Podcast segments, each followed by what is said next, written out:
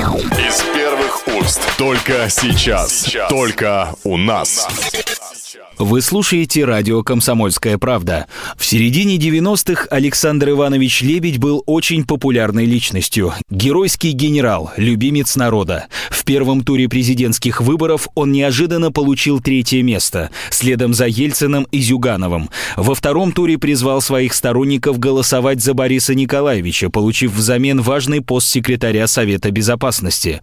Считался наследником Кремлевского престола. Народ засматривался комедиями про особенности национальной охоты и рыбалки, где генерала блестяще копировал актер Булдаков. По стране гуляли его афоризмы типа «упал, отжался». Еще одна крылатая фраза Лебедя «двум пернатым в одной берлоге не жить». Значение этой фразы и историю взаимоотношений Анатолия Куликова и Александра Лебедя слушайте прямо сейчас на радио «Комсомольская правда». Ну, во-первых, этого человека нет сегодня рядом с нами, о чем я очень сожалею. И чисто по-офицерски, по-солдатски мне жаль этого человека. Он сгорел, э, и, скорее всего, по моему убеждению, именно потому, что был немножко склонен вот к такому э, авантюризму, если можно так сказать. Ведь, по сути дела, если вы спросите у тех, кто проводил расследование гибели этого вертолета, то практически он же дал команду, несмотря на возражения пилотов, лететь.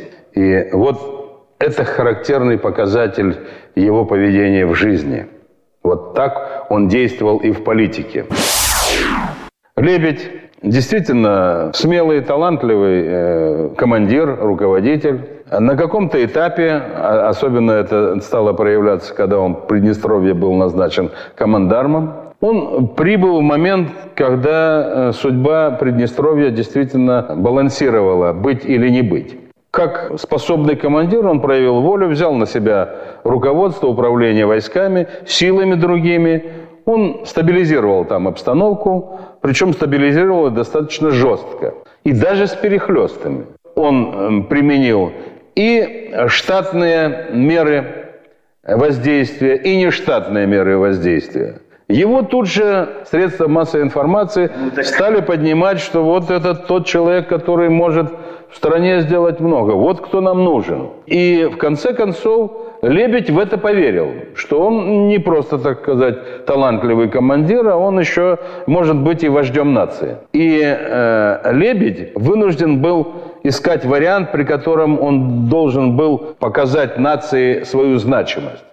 Один из таких вариантов был борьба с преступностью. Все понимали о том, что у нас не все благополучно. Расстреливали бандиты э, людей, предпринимателей и так далее.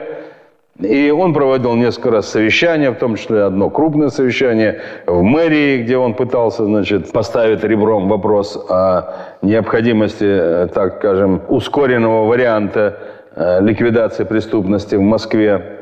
Второй вариант, он просто меня пригласил к себе и сказал, нам нужно отстрелять бандитов, иначе мы не сможем решить проблему. Я ему задаю вопрос, я говорю, Александр Иванович, я, я сам ненавижу этих бандитов. И я готов принять самые жесткие меры, вплоть до их ликвидации. Но э, это же надо делать только законным путем. Как вы это себе представляете? Он говорит, я представляю это таким образом. Ваша задача, имея оперативные данные, дать информацию на этих людей, которых надо уничтожить. Я говорю, а кто это будет делать? У меня есть кому это делать. Я вас все-таки прошу, вы дайте своего работника, который бы мог с моими ребятами на эту тему поговорить. Ну, мне уже было чисто профессионально интересно знать, а что же дальше задумывается. Я дал замначальника оперативно-поискового управления, как раз того, кто э, занимается проблемами оперативной работы. Э, они встретились с его представителем. Он приезжает, мне докладывает. Он говорит, мы поговорили, но чувствуется, говорит, что они испугались э, ваших возражений, испугались, и никакого планирования этой работы не состоялось. Вы слушаете радио «Комсомольская правда». Анатолий Куликов о взаимоотношениях с Александром Лебедем. Он нас приглашает с Родионовым и говорит, мне нужен кулак для того, чтобы я мог с чеченцами разобраться. Российский легион численностью 50 тысяч. Давайте определим туда от Министерства обороны, от внутренних войск, от других силовиков. И он будет в подчинении Совета Безопасности, он будет висеть над бандитами чеченскими, вот так это нужно, мы его применим. Но мы вышли с Родионовым, идем, он говорит мне, Родионов, я, кстати, его, ну, не были мы раньше с ним откровенны, идем по коридору, он говорит, ну, ты понял, что он хочет? Я говорю, конечно, понял. Он говорит, вот ему, а не легион. А я думаю, что этот легион, легион и должен был той быть вооруженной силой, которая бы держала в страхе не только преступников и чеченских бандитов, но и всю страну. Я начинаю анализировать, получаем информацию, оказывается, Лебедю, вот один вариант не удался показать себя в роли лидера нации, второй, третий не удается, ему я мешаю. Лебедь тогда ищет встречи с Масхадовым тайком. Встречаются они тайком. Есть вот донесение оперативное о том, что такая встреча состоялась. На этой встрече, ну это оперативное данное, Лебедю они обещают поддержку, Лебедь обещает им самостоятельность, они обещают Лебедю поддержку. И если нужно, то и группировку чеченскую сюда, в Москву, для того, чтобы при необходимости поддержать Лебедя. При э, том, что он становится э, главой государства. И в это же время чеченцы ему ставят условия. Куликова не должно быть в роли министра. С ним невозможно никаких компромиссов достичь. Это действительно так. Я был бескомпромиссен с чеченскими бандитами. Не с чеченцами, а с чеченскими бандитами. В том числе в лице Масхадова, Басаева, Гилаева и так далее. Дальше события развиваются следующим образом. Лебедь готовится ехать подписывать соглашение с чеченцами – а Ельцин к этому времени уже запретил всем нам заниматься Чечней, политической составляющей. Вот есть военно-техническая проблема, только боевые действия. Запретил, кроме секретаря Совета Безопасности, остальным запретил заниматься. И все карты отданы Лебедю. Мне позвонил Лукин Владимир Петрович – и говорит, Анатолий Сергеевич, я имею большой опыт проведения подобных переговоров, как дипломат, и имею свою точку зрения. Походатайствуйте, чтобы меня включили в состав этой делегации, и я сумею там, попробую и убедить, и отстоять объективную точку зрения. Э, я попросил Черномырдина, и он дал команду, включили туда. Но Лукин мне оттуда уже позвонил и сказал, Анатолий Сергеевич, Бесполезно. Лебедь никого не хочет слушать.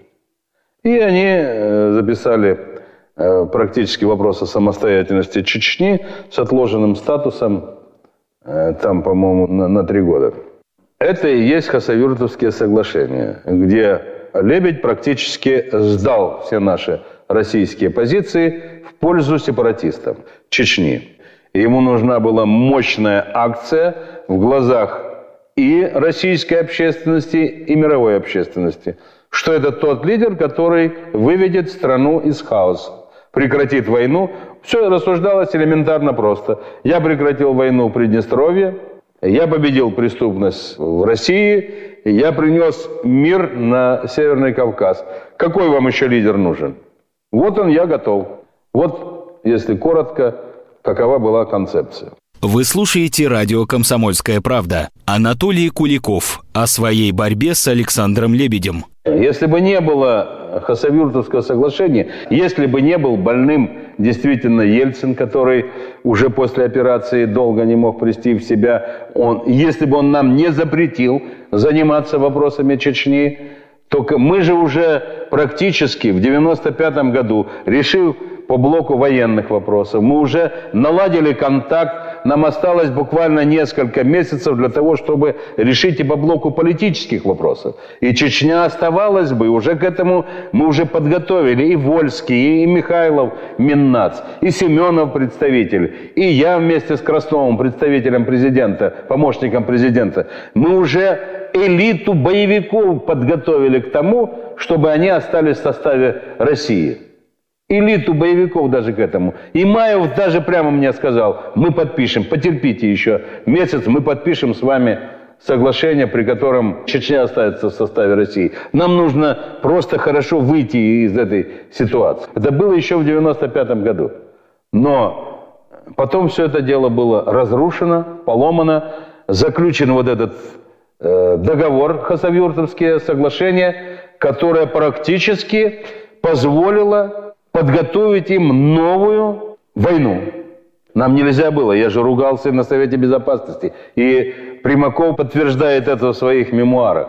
Я настаивал не выводить войска оттуда, посадить их по равнинной части, по Сунжинскому хребту, посадить присутствие силы, есть фактор стабильности.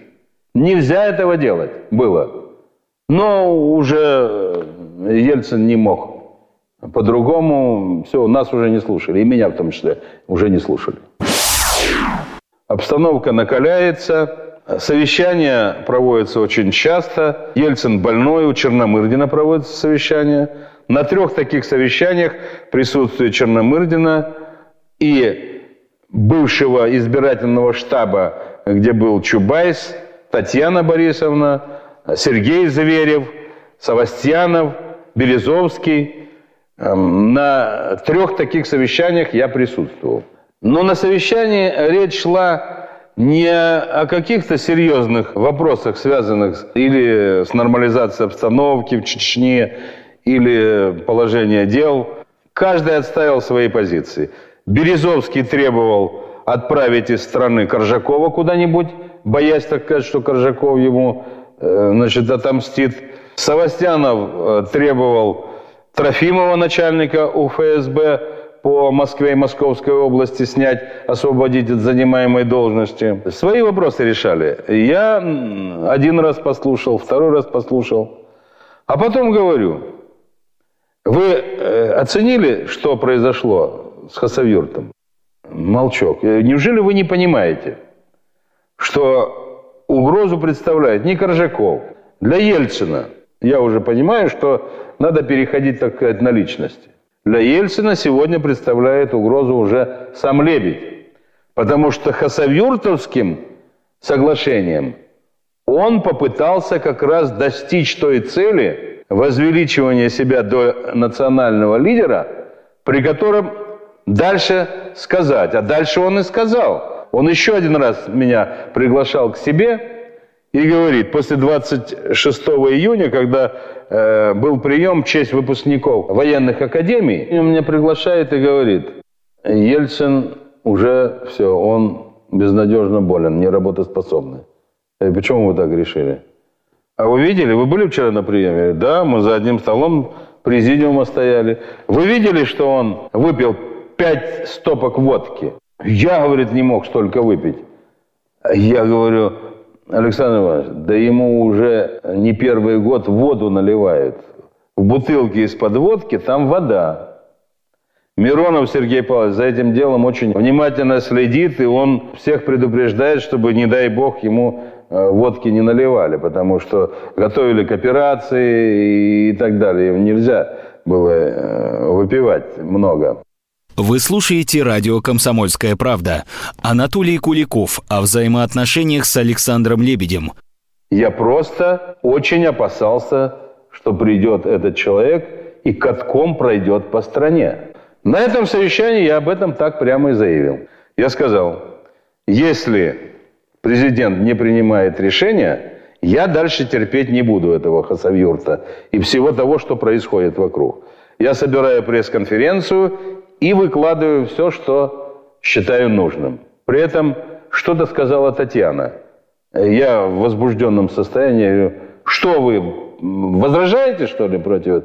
Вам этих аргументов недостаточно, что Ельцин алкоголик, говорит э, Лебедь в журнале «Штерн».